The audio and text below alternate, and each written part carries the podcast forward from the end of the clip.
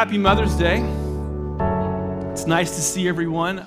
I acknowledge that this day is a blessing for many and still a burden for others, both of which are great realities for the Holy Spirit to work in and amongst your heart.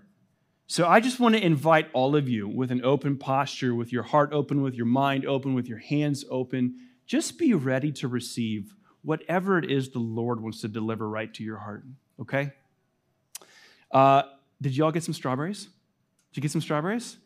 Okay, there's some strawberries out there, and there's a photo booth out there. So after service, please linger. There's chocolate covered strawberries and there's a photo booth. So I want to invite you, moms, this is your chance to get your like one great family picture together. Literally every every holiday, my mother, guys, we need to have a family photo and all of us complain like this is your chance. This is your chance to get that family photo and some treats afterwards. If you're a guest with us this morning, there's a QR code in front of you.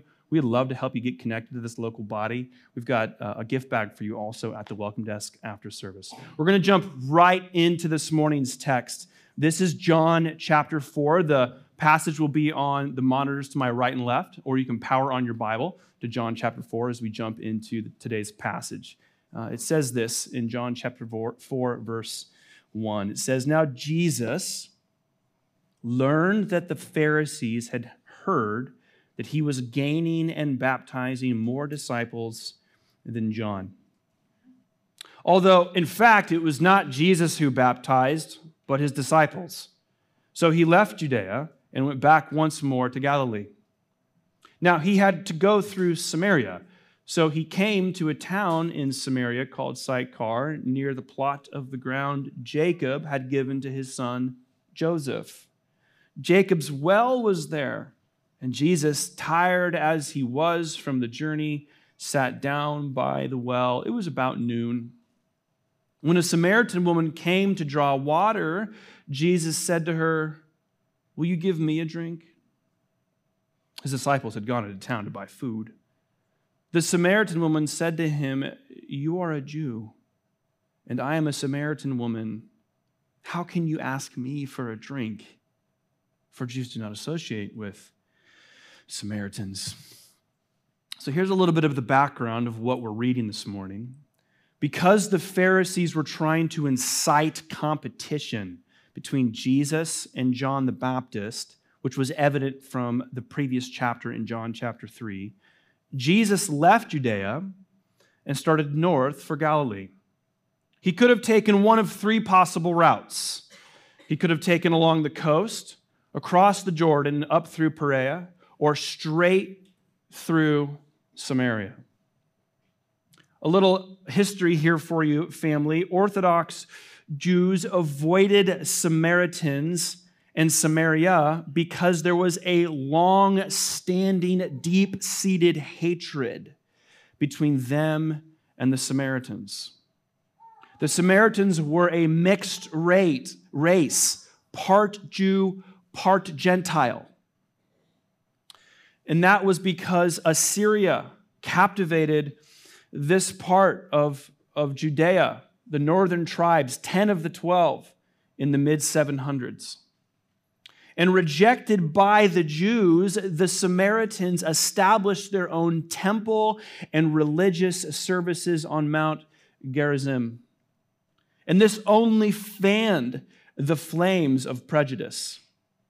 So intense was Jewish dislike for Samaritans that some Jews would pray that Samaritans wouldn't be raised in the resurrection. It's a sad, sad chapter of Israel's history. It's not Israel's best self, that is for sure. But the passage does not capture Jesus' social breach. The breach of Jesus is lost on our modern mind. There would have been every effort put in by a Jewish person or a Samaritan person to avoid the other. I will take a different route. I will make sure to not frequent the same wells. I will do whatever I can to not run into this person. It can't be overstated that the social line that Jesus crossed was meteoric, it was monumental. It was something that would have been looked down upon by his counterparts.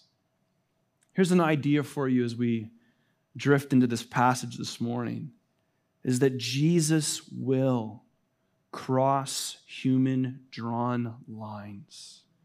And he will cross them without hesitation.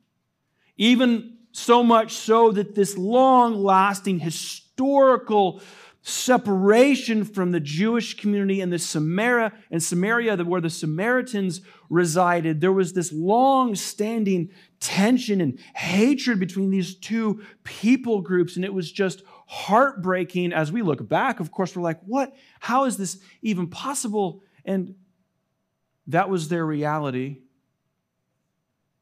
And the Samaritans set up their own temple because they worshiped God too. And here we have Jesus breaching a human drawn line. And it's beautiful because Jesus is not bound by human drawn lines. We often are, we often do. And so, this is an amazing story where the beginning part of the unfolding of this incredible story is Jesus just throwing human value systems and lines in, into the wind. I have no need for your human drawn lines. Watch me be God. Jesus will cross human drawn lines. And that social breach would have been jaw dropping to be sure in that day. And let's add another layer of complexity to this fascinating story. What about the simple fact that this woman was alone? She was alone. She did not come in a crowd. She did not come in a pair. She did not come with security. She came alone. Perhaps doing a chore that she needed to do and getting the water from the well for the purpose of utility or refreshment. Regardless, she was alone because she wanted to be alone. She very well could have brought a friend or two she could have brought a level of security if she wanted to, but she didn't.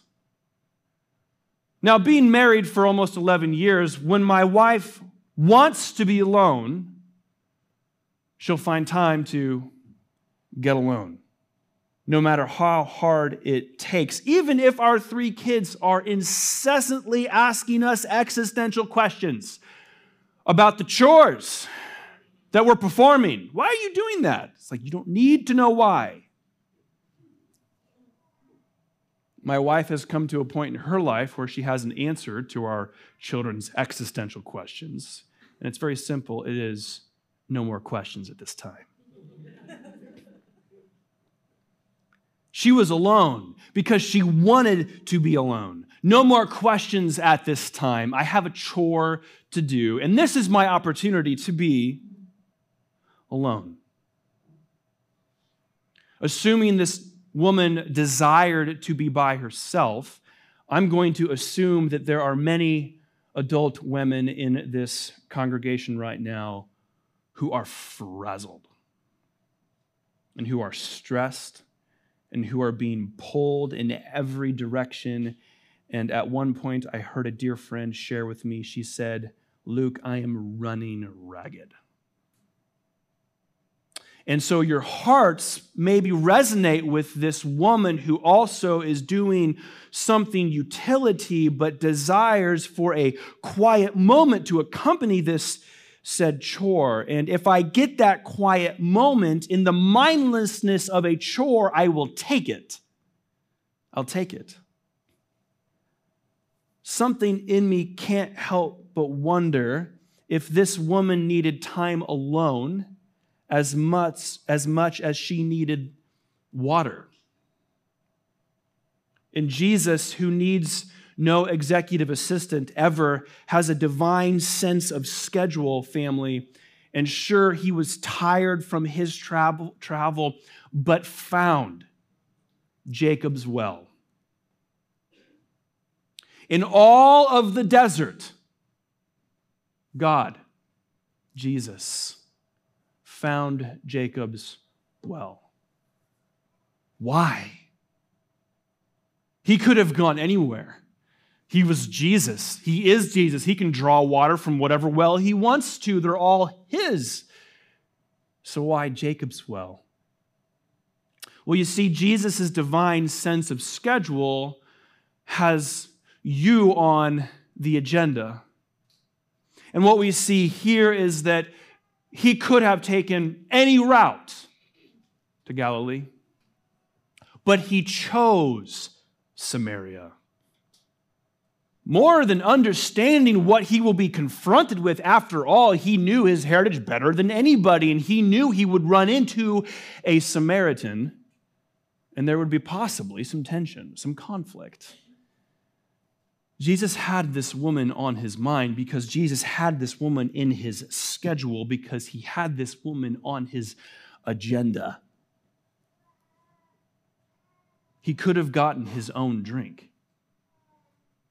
He could have. But instead, he asked this woman to draw water from the well for him. He knew this woman was coming, family. I wonder if it's a word of encouragement for my women, for my mothers, for my wives, for the busy, the frazzled, the stressed, pulled in every direction. If you knew that Jesus had you on his schedule, because he has you on his agenda, would your heart take comfort in that reality?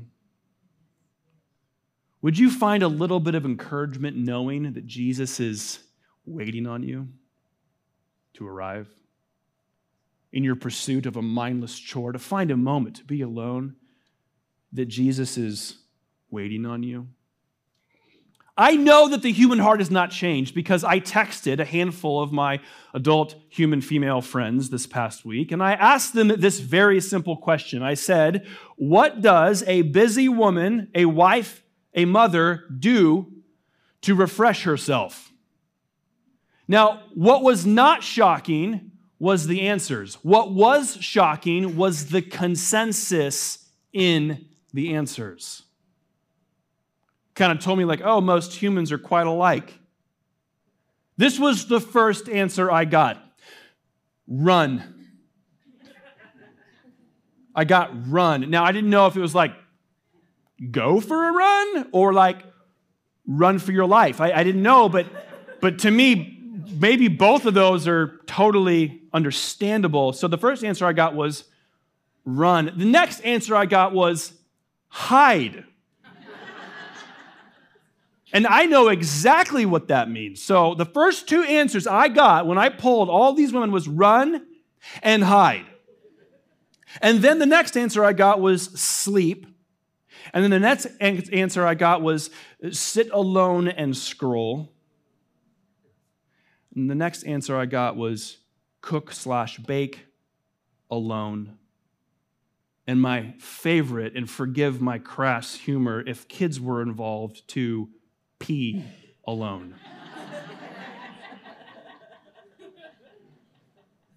There was much consensus in those answers. All of them were hearting each other's answers. Finally, my kids are in school. I can get a moment to myself. Finally, the nanny has showed up. I have dropped them off at their babysitter. I have a moment to myself. Finally, the demands of my job are leaving me alone for a moment. I have a moment to myself. I just want to be alone even if it's only for a moment. And even if I have to pair it with a mindless chore, bring it on, I'll take it. Whatever I can do to find a moment to me and just me, surely I can get a moment. There's a kid's book in my house, and I think it's called Five Minutes Peace. And it's the relationship between baby elephants and mommy elephant. And the whole story is mommy elephants telling baby elephants The reason I'm going upstairs and leaving you downstairs is for five minutes peace. And I think that whether you have children in your life or not at any level, you are running ragged. You are stressed and frazzled and being pulled in every possible direction, and your heart's desire is five minutes peace. I just want to get a moment alone. And even if it means I close the bathroom door and lock it, I will. Sister, I want to share with you something about Jesus that we see as he waits for this woman on her private journey of solitude to Jacob's well. This is for your heart. And it might jolt you into reality or jar you into offense. Regardless, you must hear that Jesus will interrupt your pursuit of privacy. He will. And he will do that without apprehension or apology. Jesus, God of God, will interrupt your pursuit of privacy. He, better than anyone else, knows your life. He, better than anyone else, has empathy for your reality of being pulled in every possible direction, be it work, be it children, be it the demands of adult life, whatever it is, you are frazzled, and He is aware of that. And your pursuit of privacy is something that He does not respect. He will interrupt your pursuit of privacy, dear sister. Let's jump back into the passage and see what happens next in this drama. Verse 10 says this Jesus answered her if you knew the gift of God and who it is that asks you for a drink, you would have asked him and he would have given you living water. Verse 11 Sir, the woman said, you have nothing to draw with, and the well is deep. Where can you get this living water? Are you greater than our father Jacob, who gave us the well and drank from it himself, as did also his sons and his livestock? Immediately, she gets defensive of her own heritage and her own faith tradition, and she knows her history quite well. Jesus, you got no bucket. There's nothing in your hand. She's completely unaware that he's trying to take the water from the well as a metaphor to describe himself. And this is completely lost on her. She has no idea at this point what Jesus is trying to do. She's like, Who do you think you are? Are you more special than our patriarchs who are familiar with the water from this well? This woman is lost and defensive. She's like, What are you going to do? You've got no pail, no cistern, no bucket, no cup. Where is this living water of yours? Jesus answers her with mercy in his eyes in verse 13. Jesus answered, Everyone who drinks this water will be thirsty again. But whoever drinks the water I give them will never thirst. Indeed, the water I give them will become in them a spring of water welling up to eternal life. The woman said to him, Sir, give me this water so that I won't get thirsty and have to keep coming here to draw water. This woman still didn't get it, did she? she didn't understand. She still thought that Jesus was talking about some special spiritual Fiji bottled water. She's expecting him to magically create for her a better well. Something that's been like reverse osmosis water. I want the best water, Jesus. Give me the stuff that will satisfy me physically. Give me the water that will quench the dryness in my mouth. After all, I've traveled all this way to get to Jacob's well. And if you are really the guy who says there's a better well, well, then let's see it. If you've got something better for me, God, than I have for myself, then prove it. I'm doing just fine.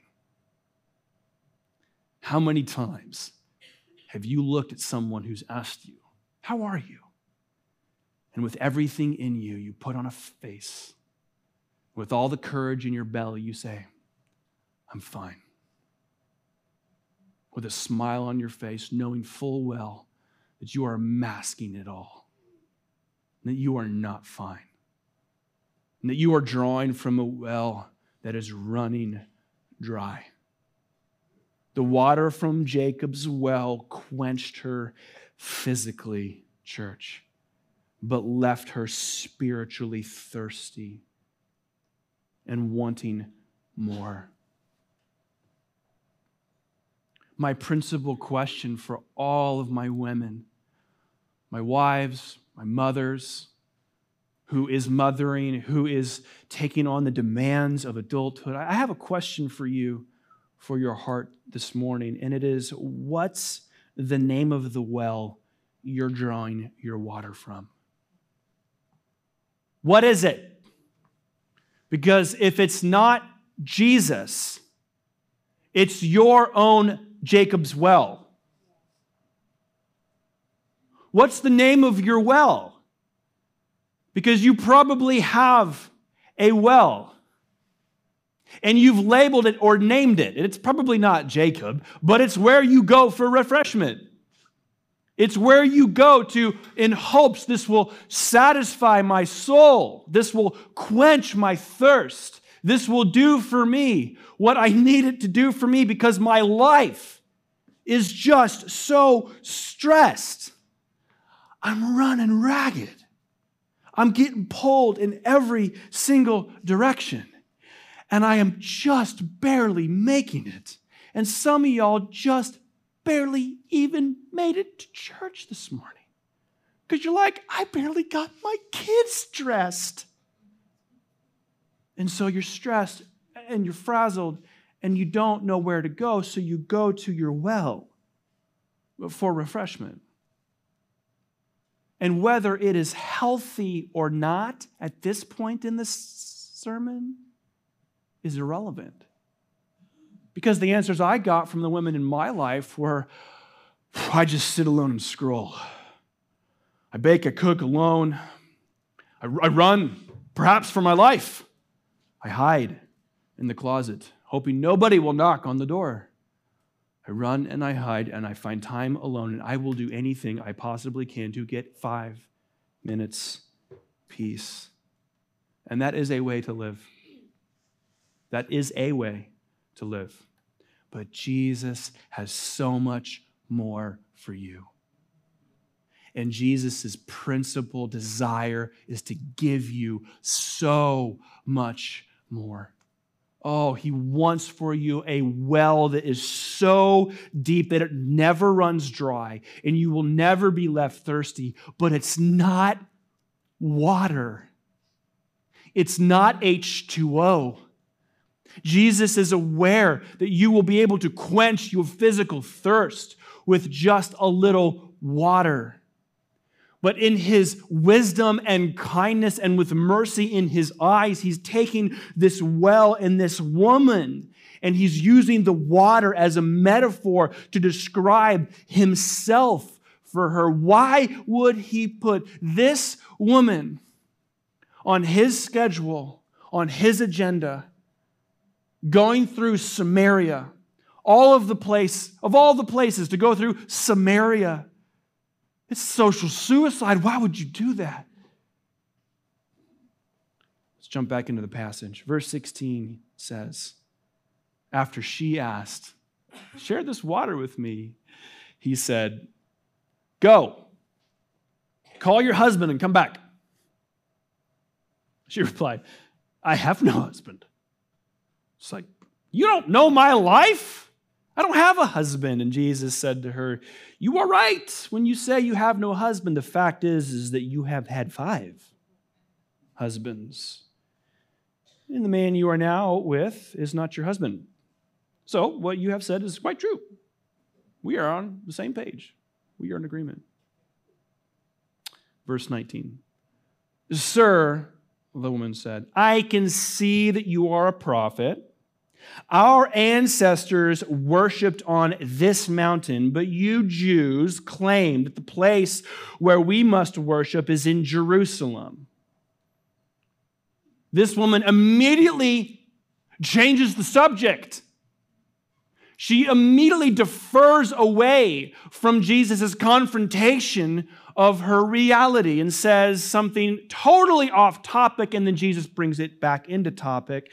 She changes the subject and she gets defensive again of her own background, her own heritage.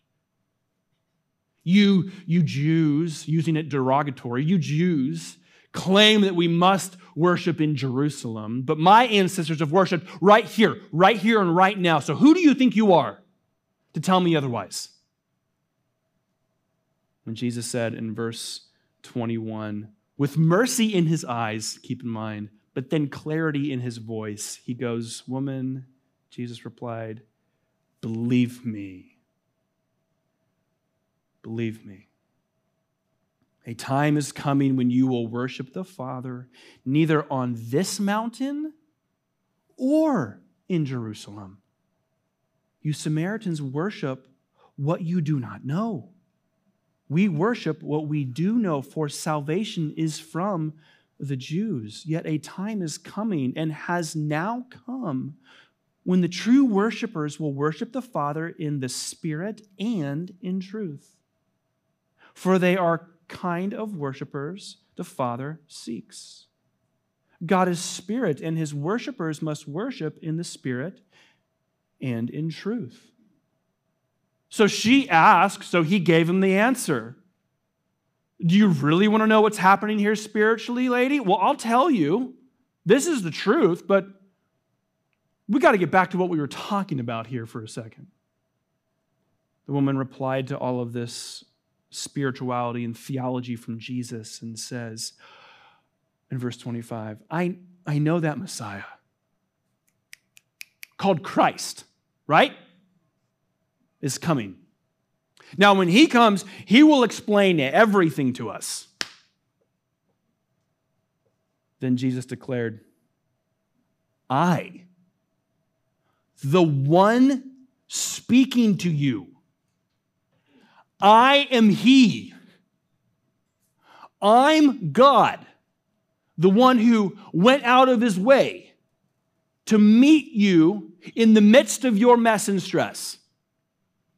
I am the one, the Christ, the one you are looking forward to, has just met you at the well.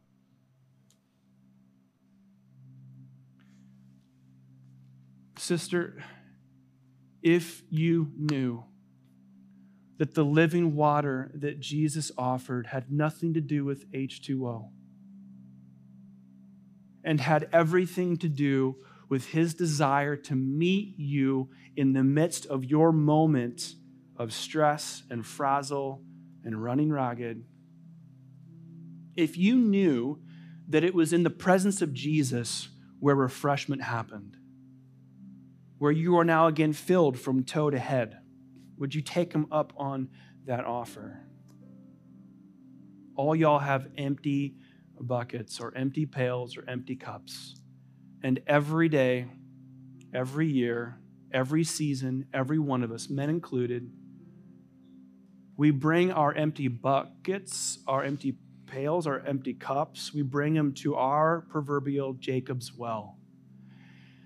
And we try our hardest to refill them and we do whatever we possibly can to refresh this frail frame of ours. I, I know that there is some young adult women in the room right now who you like grew up in the faith, you like grew up in church, and then you kind of like left home Then you had some kind of existential crisis about faith. I don't think you're having an existential crisis. You just need a fresh encounter with Jesus. You need to meet him at the well. He's waiting for you. There's a, there's a mom, there's a wife in the room, there's someone who is mothering, maybe not biological children, but you're mothering nonetheless. And you just feel completely worn thin. You are just stressed to the max, and you'll either project it or you'll bottle it up. Regardless, you're looking for refreshment, you're looking for replenish. And you're going to take that empty bucket somewhere. You're going to take that empty pail somewhere. And if you take it anywhere except for the presence and feet and hands of Jesus, it's going to leak. It's going to leak. It's going to leak. Here's my question for all of you this morning it's quite simple. Who are you bringing your empty bucket to? Who are you bringing that empty bucket to? My cry for you is to bring your empty bucket to Jesus. Bring your empty pail to Christ.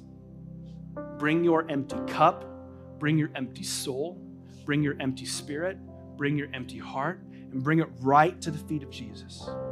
Because when you do, He's going to teach you something. He's going to teach you that the water or the well you've been drawing from will leave you thirsty. And it will leave you parched. And it will leave you hungering and thirsting for something more. And if you sat back for a moment and you evaluated your life, my instinct, my gut tells me is that you would be able to point to the things in your life that you are trying to use to refresh you, to replenish you, to refill you. And they're not working. Because everyone in this room has a past. And everyone in this room has a vision for their future. And everyone in this room is a cracked cup. We must meet Jesus at the well regularly to experience that replenishing work, that refillment work. Perhaps I could just speak a word over all of my women in the room this morning, my moms, um, those who are mothering. Maybe children aren't in the mix, but your, the demands of your life are just crazy. And I just want to speak a word of encouragement over you. And so, if, if you are if you are a female in this room, I, this is what I'd like for you to do. I'd like for you to close your eyes.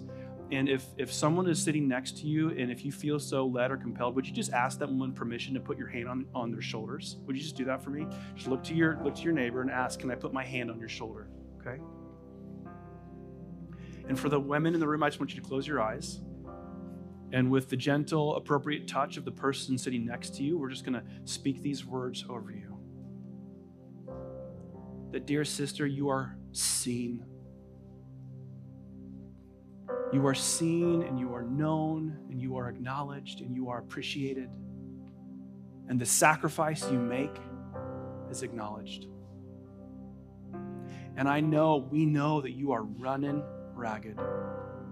We know that you're stressed, that you're frazzled, that you're being pulled in a thousand different directions at every moment. And the principal desire of your heart is just to find five minutes peace, a moment alone. But with the touch of your neighbor on your shoulder and the sound of my voice over you, there is just new, fresh encouragement for you, sister, to meet Jesus at the well and allow yourself permission, giving yourself the permission to sit in His presence at His feet with His hands and His conversation. The God of God, the God of the universe, wants to talk to you. You are on His schedule because you are on His agenda, because you are on His mind. And you are dearly loved by Him. And you are seen by Him. And He wants to call you out of your past and call you in to your future and speak words of life over you, where you will make the connection that all of the wells that you are going to to refresh yourself are wells that will run dry. But the one well that will never run dry is a man, is a God. His name is Jesus Christ, and he wants to sit in your presence and refresh you from toe to head so you are overflowing with the water of God in your life. So that instead of running ragged and stressed and frazzled, all of God's love is flowing out of you because it's coming out the top of your head and into people's laps around you. You must sit with Jesus. Let him talk to you, let him love on you. It's Jesus.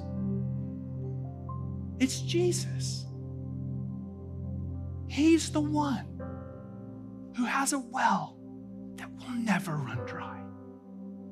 Oh God, that is our prayer over all of these people in this room. Every adult woman in this room, God, we pray heaven's power into their hearts. We pray heaven's love into their hands. May they be refreshed from the presence of your company. May they be refilled by your hands, by your conversation, by sitting right with you. May everyone in this room have the courage to meet you when you call us into your presence. We know we're on your schedule. We know we're on your agenda because we know we're on your mind. God, give that word to all of my sisters in the room this morning, Jesus. Yes, Jesus. Yes, Jesus. You are the well that never runs dry.